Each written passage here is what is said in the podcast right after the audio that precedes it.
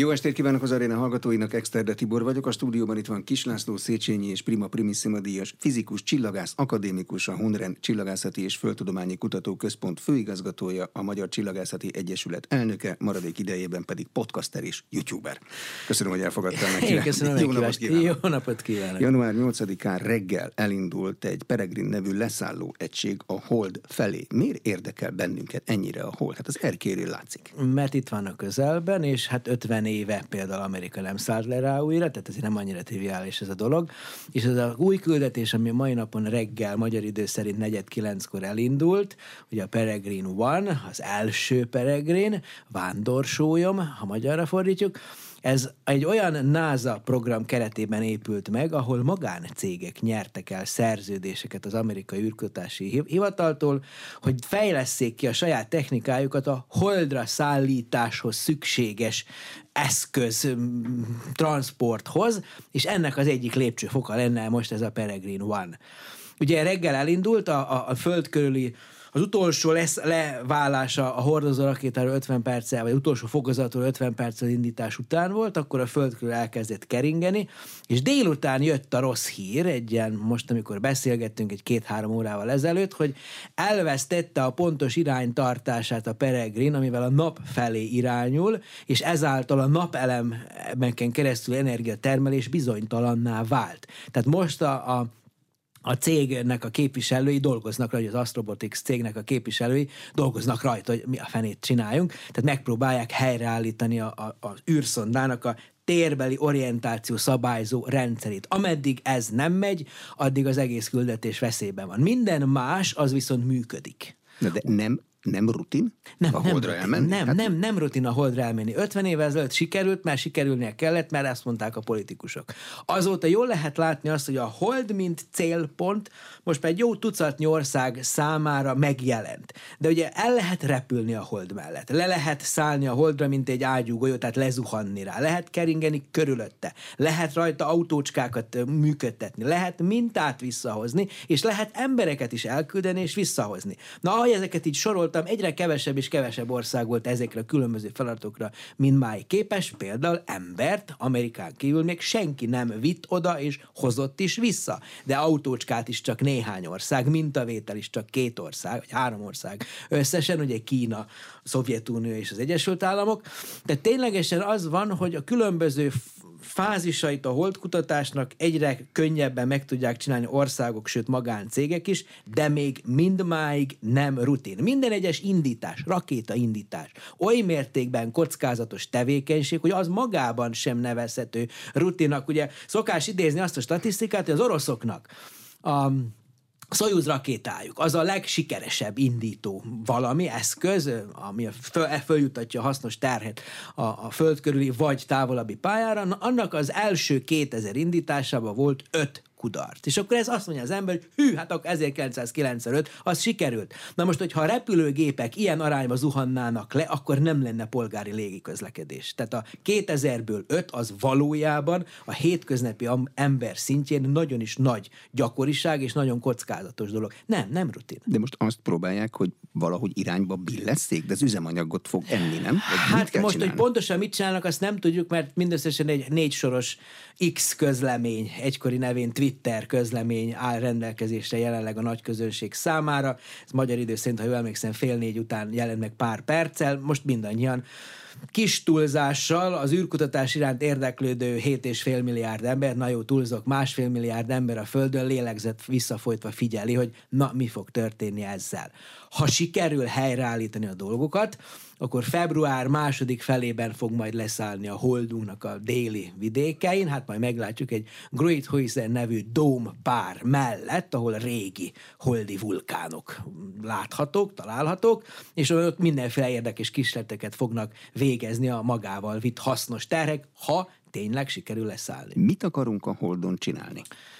Hát ez egy érdekes kérdés két vagy három dolgot mondanék, megpróbálom mindenket nagyon röviden összefoglalni. Egyértelmű ott a presztis. Tehát ma magára valamit adó ország, hogy ha, ha, ha magát fejletnek kívánja tekinteni, akkor csinál űrkutatást. És a legközelebbi, nem földkörüli keringéssel megvalósított űrtevékenység az a hold, holdnak a kutatása. Tehát ez ebben van azért egy nagyon erős presztis faktor. Azt gondolom, hogy nagyon fontos, a tudomány, azt kicsit zárójelbe tenném, amit a holddal meg lehetett csinálni, azt már sok mindent megcsináltunk. A gazdasági hasznosítás az egy következő lépcsőfok, amihez viszont technológiát kell fejleszteni. Tehát a hold, mint tőlünk 1,7 fénymás, 1,3 fénymásodperc levő objektum, még azt is adott esetben lehetővé teszi, hogy innen a Földről viszonylag kis csúszásra, de távirányításra tudjunk működtetni dolgokat. Nyilván nem ez a cél, hanem autonóm vagy automat automata eszközöknek az oda telepítése az, ami életképes hosszú távon.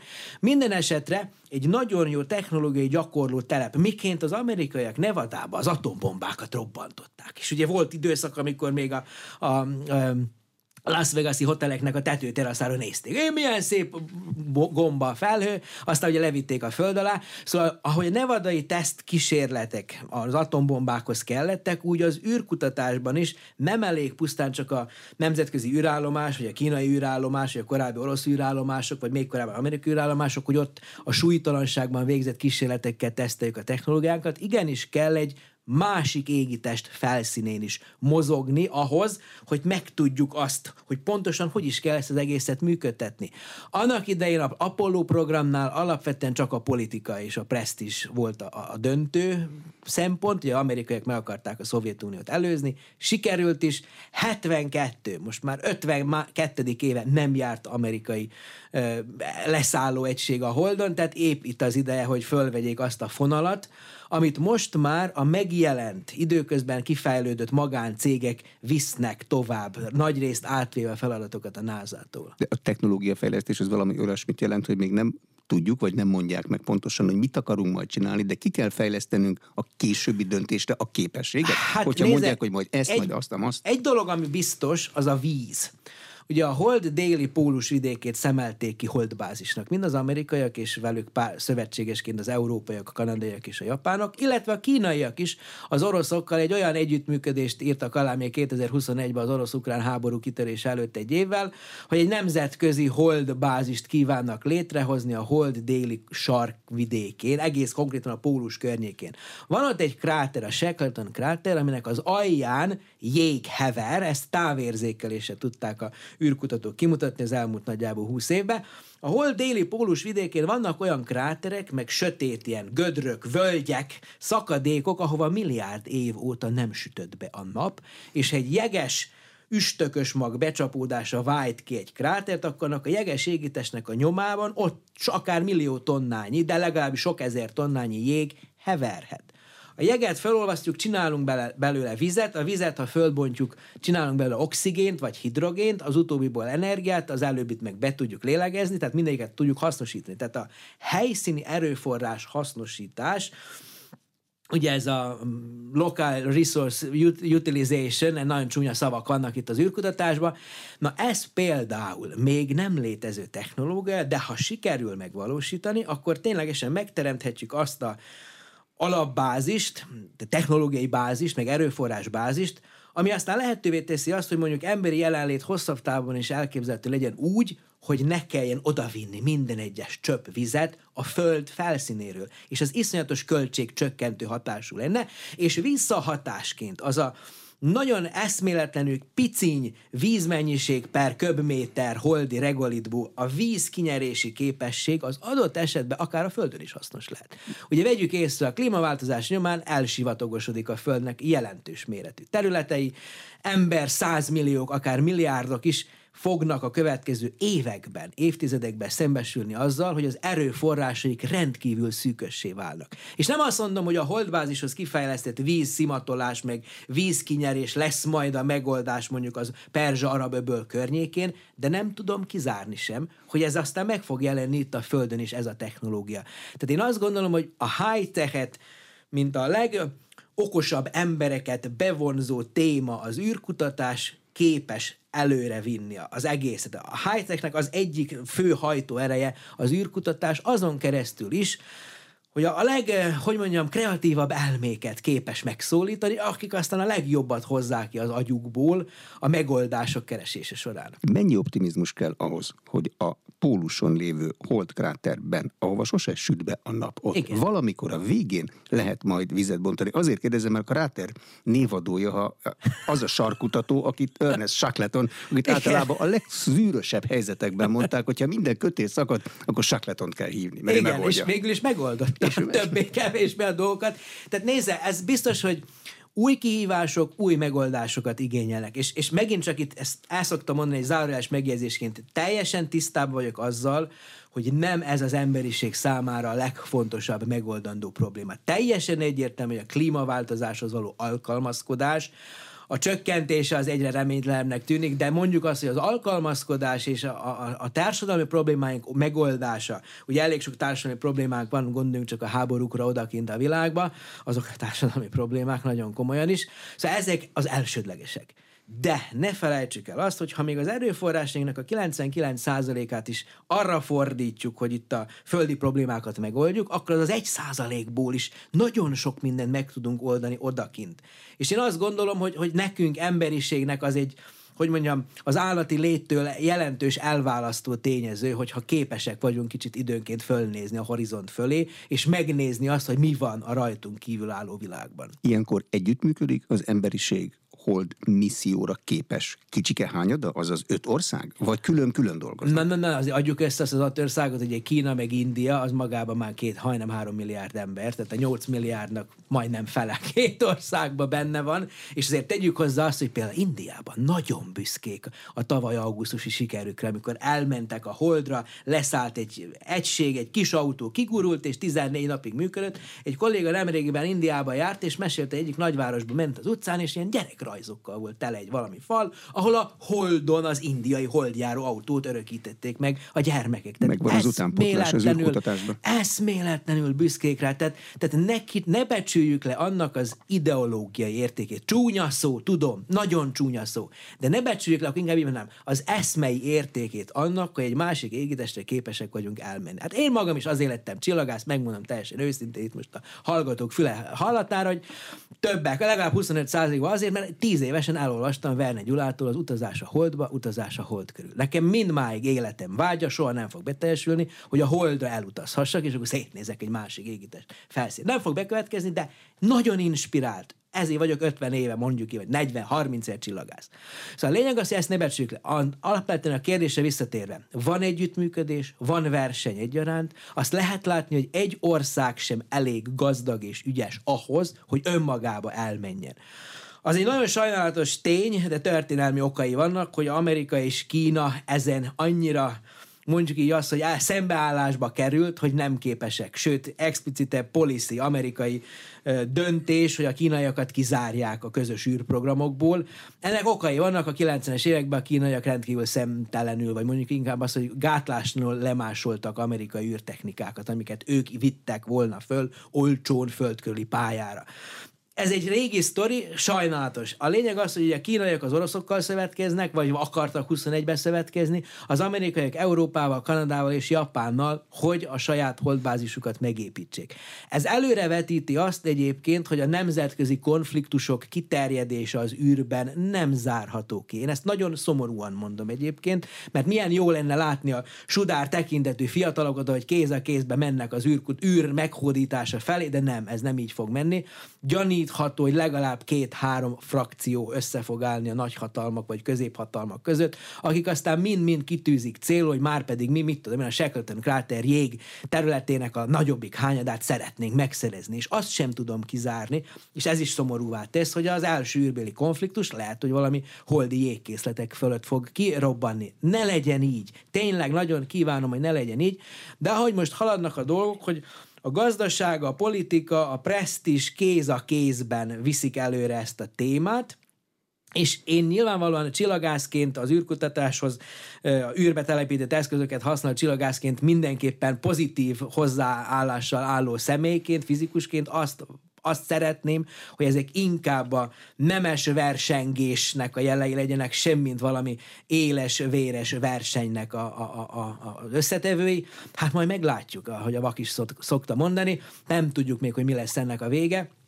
de lehet látni, az erőforrások egyre nagyobb hányada irányul a hold felé. Más nyersanyag a vízen kívül, vagy a jégen kívül számíthatunk a holdon bármire? Szokták azt mondani, hogy a hélium 3-as izotópia, ami ugye egy nagyon könnyű elem, egy nemes gáz, amiben két proton és egy neutron van, az milyen jó lesz majd fúziós alapanyagként. A múltkoriban beszélgettem egy fúziós értő szakemberrel, aki elmagyarázta, hogy igen, a hélium 3-as reakció az nagyon szép és jó, de amilyen típusú fúziós erőműveket tervez ma az emberiség, ilyen tokamakhoz hasonló, vagy, vagy stellarátorhoz, hogy ilyen plazma, forró plazmákat gyújtanak be, és mágneses terekkel hát egybe tartják ezt a plazma felhőt, amiben zajlik a fúzió. Na szóval a lényeg az, hogy a hélium-3-at használó fúziós erőműben protonok keletkeznek, amelyeket nem lehet kivonni a plazmából, ezért aztán a fúziós energiát sem lehet kinyerni a plazmából. A más reakcióknál, a hidrogénnek az izotópét használó fúziónál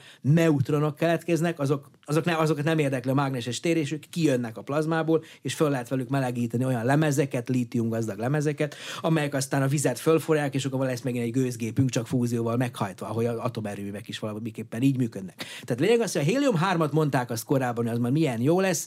Én ebben nagyon erősen kételkedem, én gyanítom, hogy egyelőre a vízen túl még nem tudjuk, hogy mi lesz a Holdon esetleg érdekes. De azért mondjuk azt el, hogy a Hold mondjuk negyed akkora, mint a Földünk, az azt jelenti, hogy 16 akkora felszíne, mint a mi Földünké, még az is sok millió négyzetkilométer, nem tudjuk, hogy a felszín alatt milyen adott esetben érdekes mondjuk fémek, ritka földfémek, egyéb ipar számára hasznosítható nyersanyagok állnak rendelkezésre, és azt se, azt se hallgassuk el, hogy amerikaiaknak van ez a koncepció, hogy moon to Mars, vagy Mars to the, to, to, the, to the moon and the Mars, hogy a jövőben, amikor majd lesz a gateway állomás, ahova a magyarok is be fognak dolgozni, hold körül keringő űrállomás, az egyfajta ipari bázis lehet egy marsra induló űrutazáshoz, aminél nem kell egy olyan bazi nagy rakétával föllőni a, a, term, a hasznos terhet, mint innen a Föld felszínéről, a gravitációs potenciál gödör mélyéről. A hold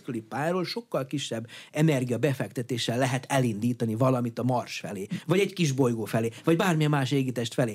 Tehát hosszú távon, hogy ha azt mondjuk, hogy kezeljük a földi problémákat, és a 1 százalék helyett, vagy 1 tized helyett, akár 2-3 százalék is belemegy az űrkutatásba, és lesz űripar, nem csak alacsony föld földkörüli pályán, hanem akár a hold körül is, akkor ez egy nagyon jó kiinduló pont lehet a további hódítások felé, vagy további erőforrások földerítése irányába. Ebben az évben jó csomó küldetés megy a holdra. Eldőlhet az a kérdés, hogy ki a hold?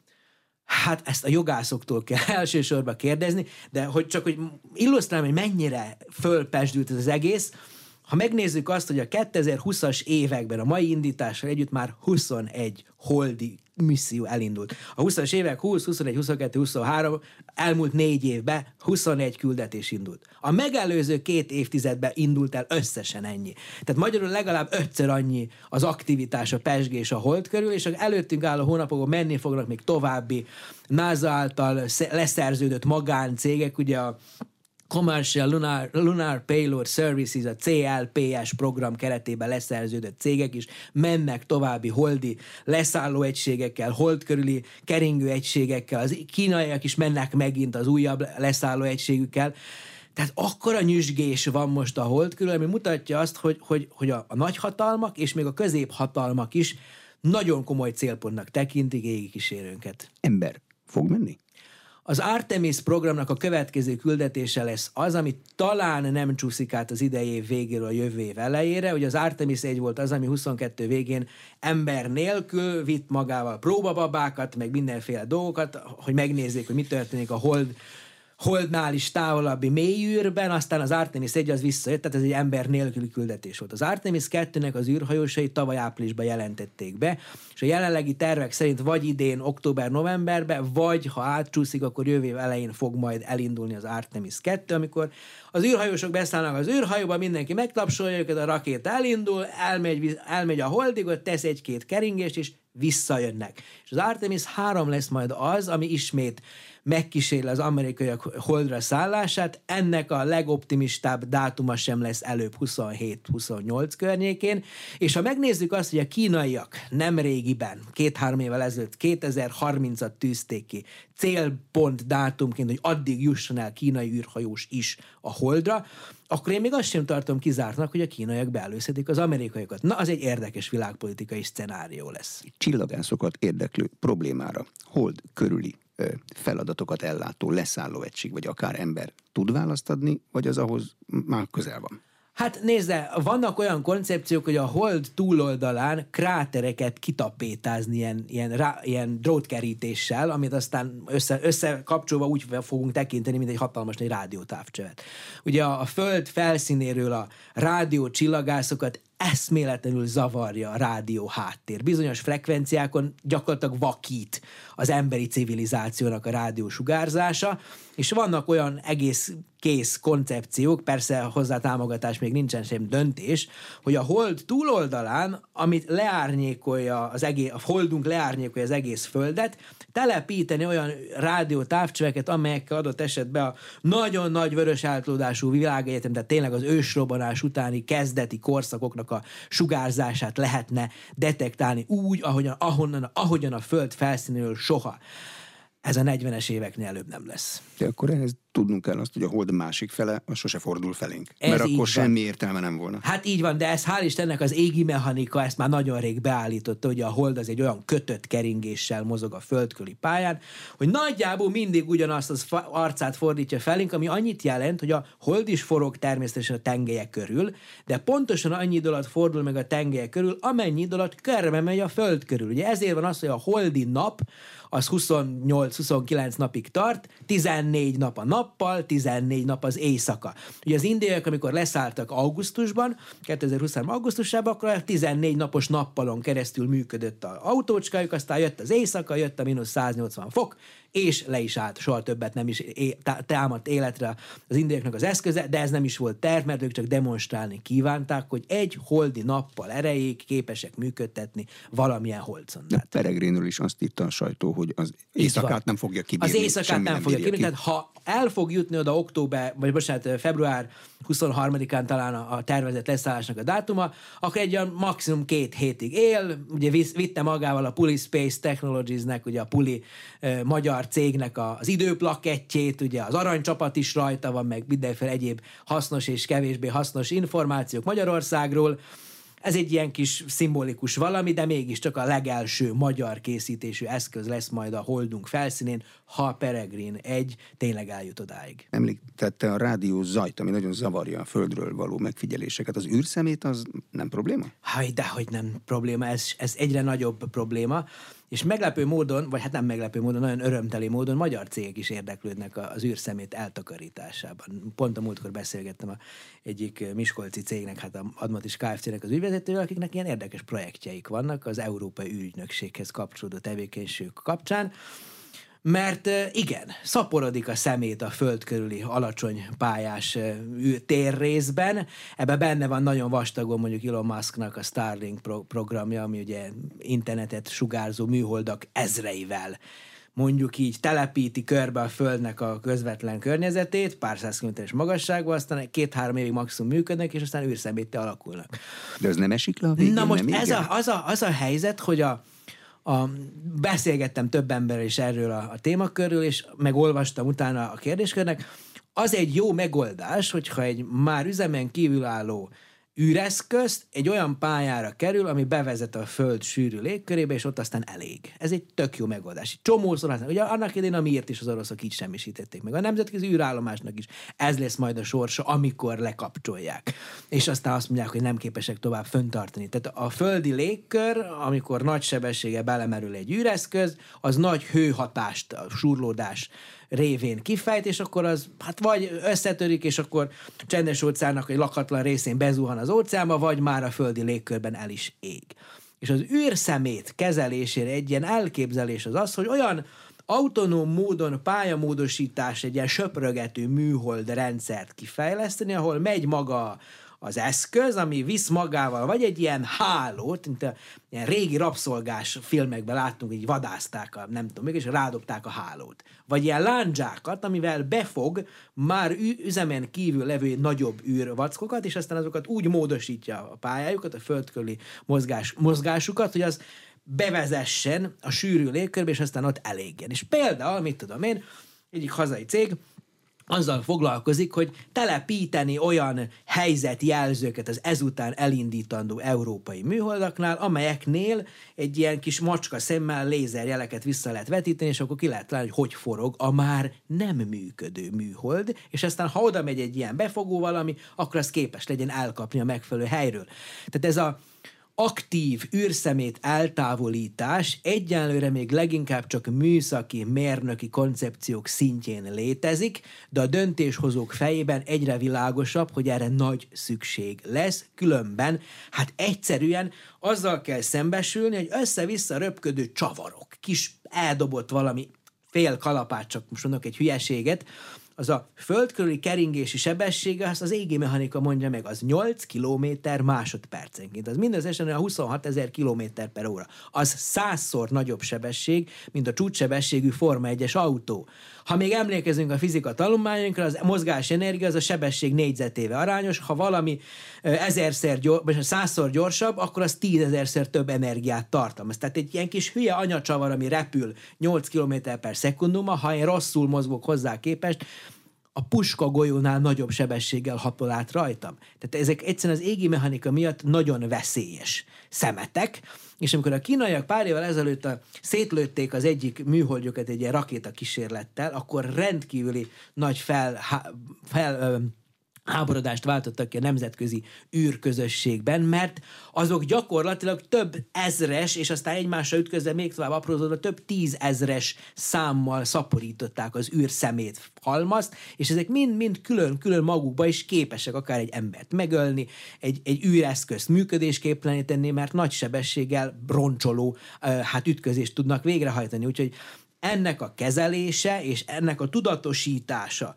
hogyha jövőben valaki telepít például több ezres, vagy akár több tízezres műhold csapatokat, műhold konstellációkat, egy megakonstellációkat, akkor igenis tervezzen valamit velük. Amikor már nem működnek, akkor hogyan fognak olyan pályára fejlődni nagyon gyorsan, ami aztán a légellenállás révén az megsemmisülésükhöz vezet, és ezáltal kitisztítják magukat. Önmaguk után kitisztítják a, a pályájukat. Egészen eddig technológiai kérdésekről beszélgettünk szinte. A csillagász, amikor uh, gondolkodik, akkor a végső nagy kérdésre keresi a választ, hogy mik vagyunk, meg mit csinálunk itt, vagy elméleteket csiszolgat a tapasztalat adatai alapján még pontosabbá.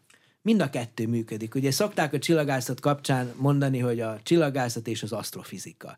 Ugye a csillagászat, aminek a képviselője vagyok én magam is, az megfigyel távcsövekkel, egyre inkább űrbe telepített űrteleszkópokkal, nagyon precíz méréseket lehetővé tevő, nagyon-nagyon finom és érzékeny műszerekkel, és aztán abból próbálom meg kitalálni azt, hogy milyen fizika működik mögötte. Az asztrofizikus pedig adott esetben papíron, ceruzával, vagy számítógéppel egy ilyen szimbolikus algebrai nyelvvel vezetgeti az elméleteit lefelé, és akkor aztán jönnek ki belőle olyan jóslatok, amit a megfigyelőknek átad.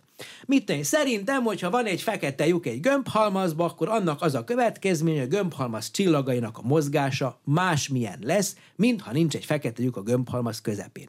Ez egy kristálytiszta elméleti számítás és egy elméleti jóslat. A megfigyelő csillagászoknak pedig az a feladata, hogy mondjuk akkor megmérjék annak a gömbhalmaznak, egy csillaghalmaznak az összes csillagára az egyedi mozgásokat, és akkor megnézik azt, hogy a melyik elméletnek a jóslata illeszkedik legjobban hozzá, és akkor aztán ebből lehet következtetni arra, hogy van fekete lyuk a gömbhalmaz közepén, vagy nincs. Mindeddig nem sikerült egyébként találni ilyet, de minden esetre ezt akarom mondani, hogy hogy a, a, az elméletből a megfigyelések felé tett jóslatok, illetve a megfigyelésekből az elméletek irányába tett jóslatok egyaránt részét képezik a kutatási módszertannak, akár csillagászat, akár bármilyen más természettudományról beszélünk, ezért aztán, ha valaki valaminek rászánja magát, akkor kénytelen a másik irányal is elmélyülten foglalkozni ahhoz, hogy kihozza a legtöbbet abból, ami a keze között van.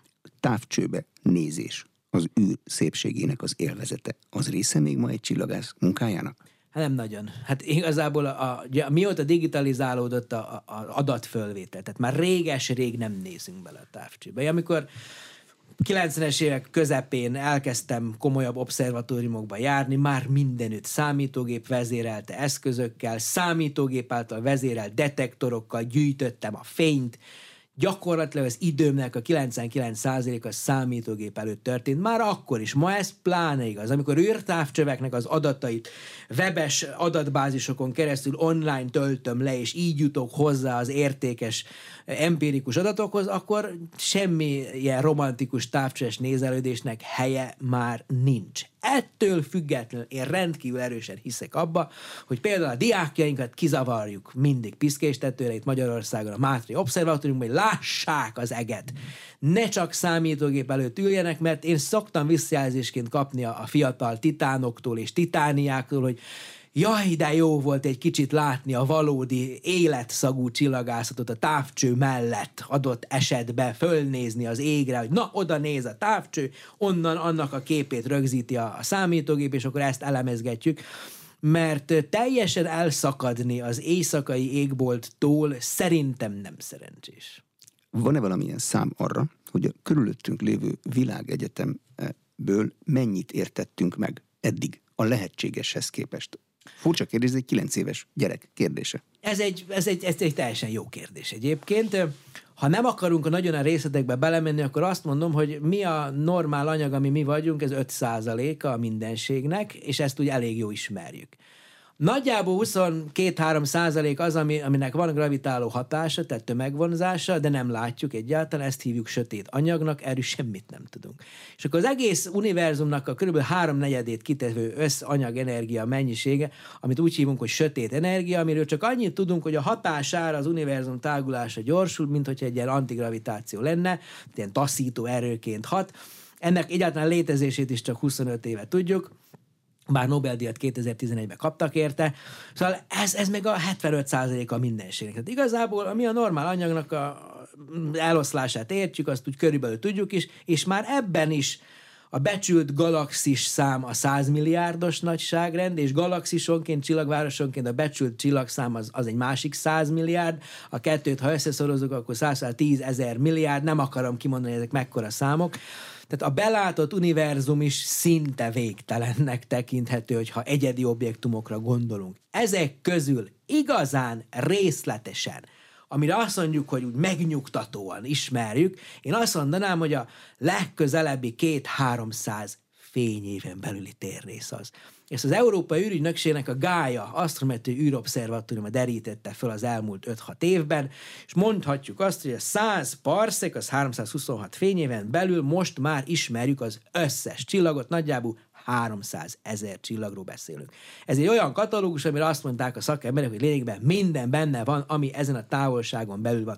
Na most 100 parszek, még egyszer 300 fényév, az még csak a mi tejút rendszerünknek is csak egy hangyányi része, hiszen az egész tejút rendszer az 100 ezer fényév átmérő. Tehát egy nagyon kis szűk szegl- szeglete a világegyetemnek az, amire azt merném mondani, hogy ott körülbelül mindent ismerünk. Azon túl nagyon gyorsan elveszítjük a komplettséget, a, a mindenre kiterjedést, és amikor a Európai űrügynökségnek tavaly nyáron elindult a Euclid nevű űrtávcsöve, a legelső kép egy galaxis halmazt mutatott, a Perseus galaxis halmazt, az tőlük egy, ha jól emlékszem, talán 200 millió fényévre van, tehát sok-sok csillagváros, és amin meglepődtek a kutatók a legelső kép tételekor, hogy a galaxis halmaz mögött százezer új galaxist látott az űrtávcső infravörös érzékenységének köszönhetően, annyit, amennyit még soha egy mindösszesen zsebkendőnyi vagy féltenyérnyi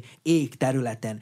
Tehát valójában a belátott univerzumra olyan könnyű rámondani azt, hogy nagyjából 13 milliárd fényévről jönne a fény minden irányból, és azt belátjuk, de valójában ennek a katalogizálás, ennek a megismerésében még éppen csak a felszínt kapirgáljuk. Mi a legizgatóbb kérdés most egy csillagásznak? Egyértelműen három kérdéskör az, ami a, a jelenkor csillagászatát és asztrofizikáját befolyásolja. Az egyik az ez a már említett sötét anyag és sötét energia. Erre és szerintem nem menjünk el, mert az egy annyira komplikált kozmológiai kérdés, ami, ami, ami, aminél én magam sem tudok a teljes autoritás súlyával beszélni. A harmadik pedig, tehát a nagy globális vagy univerzális kérdések mellett, az pedig a egyedül vagyunk az univerzumban. Van-e élet máshol? Ezt nyilvánvalóan meg lehet elméleti módon is közelíteni, hogy az evolúció biológusok azok, akik ehhez értenek, és lehet, hogy néhányan majd a fejükhöz is kapnak, hogy jaj, ez a csillagász már megint a Földön kívüli életről beszél, de hát mit tegyek róla? Ez most tényleg a jelenkor csillagászatának is az egyik legfontosabb kérdése, mert ma már vannak olyan űreszközeink, elsődlegesen most a James Webb űrtávcsőre gondolok, amelynek az egyik nagy ígérete az, hogy a távérzékeléssel, a csillagászati módszertannal adott esetben képesek leszünk más csillagok körül keringő bolygók légkörében kimutatni olyan molekulákat, amelyek itt a Földön vannak a mi légkörünkben is, és amelyeket itt a mi Földünkön az élet hozott úgy létre annyi mennyiségbe, amennyiben látjuk. Ha ilyet látunk egy másik Földhöz hasonló bolygó légkörébe, akkor az egy erős jelzése lesz annak, hogy esetleg ott biológiai aktivitás is lehet, és akkor el lehet kezdeni gondolkozni azt, hogy most akkor egyedül vagyunk az univerzumban, vagy sem és adott esetben akár empirikusan, tehát adat alapon is lehet valamit mondani azzal kapcsolatban, hogy az élet most szeret kialakulni máshol. Mert jelenleg ezt erre a kérdésre valójában nem tudjuk a választ. Földszerű fejlődési pályákat keresnek ilyenkor? Kell hozzá egy napszerű valami, meg hát, vas, meg jaj, szén, meg ez ilyen? Egy, jaj, ez egy nagyon érdekes kérdés, és megint, jaj, de nem szeretnék a részletekbe elveszni. Jelenleg földhöz hasonló bolygót már találtunk egy csomót, lakhatósági zónába, csillaga körül, ami azt jelenti, hogy nem túl távol, hogy túl hideg legyen, de nem is túl közel, hogy túl meleg legyen, tehát pont a jó helyen. De ezeknek még egyelőre, ennek megfigyelési okai vannak, a csillaga nem olyan, mint a mi napunké, hanem a napunknál sokkal kisebb vörös törpe csillag. Olyan csillagokra kell gondolni, mint a Proxima Centauri, vagy a Trappist 1, vagy még vannak ilyen hasonló elnevezésű bolygók, én nekem a Trappist 1 tetszik legjobban, annak egy vérvörös színű csillag, és van különte hét bolygó, ezért aztán akár lehet úgy is hívni, hogy vérvöröske és a hét törpe. Szóval annál a hét bolygónál három bolygó is olyan távolságban kering a vörös törpe csillag körül, hogy a felszínén az egyensúlyi hőmérséklet akár a folyékony vizet is lehetővé teszi, amiről azt gondoljuk, hogy a földi típusú életnek nélkülözhetetlen alkotó része. Na most a lényeg az, hogy ezeknél a rendszereknél, mint amin a Trappist egy is, a csillag az nagyon más, mint, a mi napunk, tehát attól még, hogy a bolygó olyasmire emlékeztet, mint a mi földünk, összességében az egész rendszer az sajnos nem pont olyan, mint a mi föld-nap kettősünk, Ilyeneknek a felfedezését ebben az évtizedben sem várom még, de a következő évtizedre talán már elérhető lesz. A James Webb, amitől mindenki nagyon sokat várt, még a laikusok is, mert fantasztikus dolog, hogy oda elment és működik. Ez Igen. is önmagában is eh, hozott. Hihetetlen technikai csoda valójában. Az is, hogy ténylegesen annyiféleképpen elromolhatott volna, és nem egyikféleképp sem romlott el hozott olyat, ami elméletet végleg megerősített, ez most már biztosan így van, vagy elméletet végleg megdöntött eddig? Én megnéztem múltkor, 2023-ban 28 ezer, 29 ezer csillagászati szakcikk jelent meg. Borzasztó szám, ha belegondolok, naponta majdnem 100. Utána a hivatkozás szerint sor, sorba rendeztem, és a legelső 25-ből körülbelül 15 az James Webbhez kapcsolódó. Tehát az emberek azonnal rávetették magukat a James Webbre, és ami cikkeket írtak, már most annyi hivatkozást kap, mint más egy életműben nem tud összegyűjteni. Ennek a legnagyobb hatású eredménye, tehát a James Webb eddigi kutatásának a legnagyobb hatású eredményei a távoli univerzumban mutathatók ki. A nagyvörös eltolódású, tehát az ősrobbanás utáni első néhány százmillió évben talált galaxisokat olyan fejlett, már mondjuk így azt, hogy erőtől duzzadó galaxisokat, amiket nem vártott még senki. Tehát sokkal előrébb járnak, mint azt a korábbi elméletek mutatták, illetve talált olyan nagy tömegű fekete lyukakra utaló jeleket is galaxisokban, amelyek megint csak hihetetlenül gyorsan létre kellett, hogy jöjjenek ahhoz, hogy a James Webb-bel már lássuk őket. Ami azt jelenti, hogy a ősrobbanás 13,8 milliárd évvel ezelőtt megtörtént. Anyag és energia lecsatolódott utána 380 ezer évvel később, rákövetkező 300 millió évben, ahova már ellát a James Webb, lényegében a galaxisoknak a nagy része elkezdett kialakulni, sőt már akár ki is alakult, sőt már akár volt is a szívükben egy-egy nagy tömegű fekete lyuk. Na ezeknek a kialakulását a kozmológiai struktúra fejlődése vonatkozó elméletek, csúnya szavak, elismerem, szóval elméletek,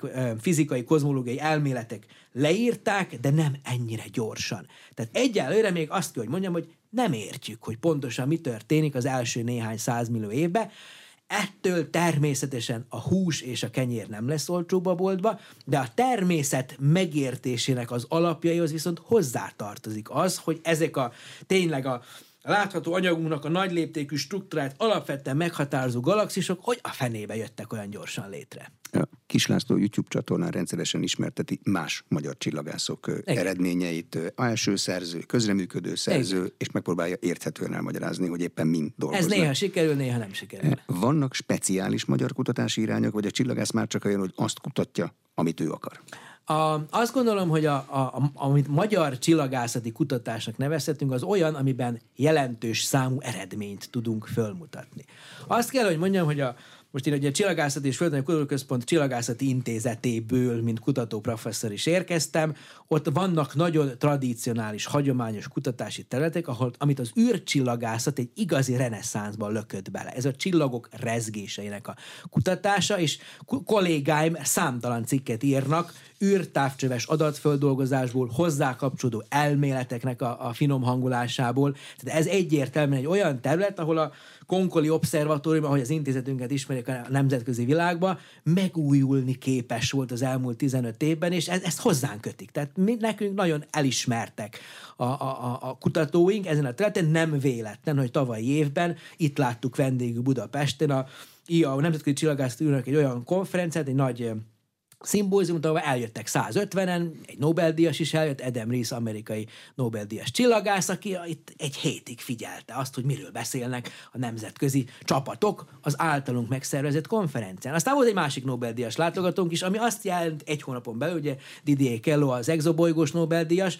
ami mutatja azt, hogy, hogy van egy elismertségünk, ha, ha hívunk Nobel-díjast, akkor jön, azért ez valamit csak jelez. A társaság számít. A társaság azért ez számít, szóval ezt mondanám, hogy a csillagoknak a kutatás, a fiatal csillagokban nagyon fontos kutatásokat végeznek. Nem csak az intézetem munkatársai, hanem az ELTE csillagásza is, a csillagkeletkezés, égi mechanikai számításokból, ugye az Érdi Bálint féle égi mechanikai iskolából olyan szakemberek jöttek ki, akik azt gondolom, hogy a saját területükön a világ top 1-2-3 emberei közé tartoznak. Tehát én, én nagyon büszke vagyok némely kollégámnak az eredményeire, és nem véletlen, hogy fölvállalom ezeknek a, a hétköznapi nyelvvelő fordítását ugye a Magyar Titok című sorozatomban a saját csatornámon. Az, hogy magyar űrhajós megy, ha sikerül végül. Ez az űrkutatáshoz járul hozzá, a csillagászathoz járul hozzá, a presztízshez járult hozzá, mert ő lesz a második. Ez egyértelműen az űrkutatásnak a, a, a tematikája.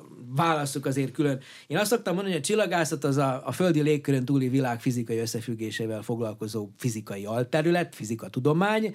Az űrkutatás pedig az űrbe helyezett eszközöknek az alkalmazása, oda fejlesztés, és aztán azoknak a hasznosítása. Én csillagászként hasznosítom az űrkutatásnak az eredményeit. A magyar űrhajós az ugye a magyar, magyar kormány 2021-ben fog, fogadta el az űrstratégia nevű dokumentumát, ami az űrfejlesztésnek, a, az űr, magyar űrkutatás fejlesztési terve. Azóta ezt a stratégiát valósítja meg a, a magyar kormányzat, ebben kiemelt szerepet kapott a Magyar űrhajós program, ahol most ugye ott tartunk, hogy tavaly márciusban nevezték meg azt a négy űrhajós jelöltet, akik vagy 2024 végén, vagy 2025 elején az Axiom Space amerikai céggel kötött szerződés értelmében föntölthet majd, ha jól emlékszem, talán 30 napot a nemzetközi űrállomásnak a fedélzetén. A feladatai elsősorban magyar kutatóintézmények, cégek által javasolt kísérletek elvégzése.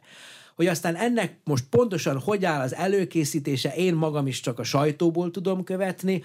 Azt tudom, hogy nemrégben vendégül láttam pont a saját csatornámon egy ELTE kutatót, Vince Miklóst, aki a Saturnus légkörét szeretné modellezni kísérletileg, és az neki egy súlytalanságban megförge, megforgatott vízgömbre van szüksége. Ezt itt a Földön elég nehéz összerakni, de nemzetközi űrállomáson, hát az ember kivalad egy vízcsöpet, akkor valahogy megforgatja. Nem tudom, hogy hogy, hogy, hogy mennek a részletek, de az biztos, hogy valamiféle kis kísérleti ellenőrzése lesz a Saturnus légkörére vonatkozó elméleteknek a kapcsán az biztos, hogy lesznek majd mint gyógyszerészeti kísérletek, lesznek majd űrbéli anyagtechnikai kísérletek, hogy ki fogja ezt majd megvalósítani, még nem tudjuk, hiszen négy űrhajós jelölt van még jelenleg, hogy pontosan hogy zajlik, a, hogy áll a kiképzésük, erről nekem közvetlenül információim nincsenek. Én csak azt mondom, hogy Említettem, hogy a Indiában milyen büszkék az augusztusi holdra szálló a kis autócskájára. Én azt gondolom, hogy a magyar gyerekek is ugyanilyen büszkék lesznek majd a magyar űrhajósra, és számtalan közülük úgy fogja érezni, hogy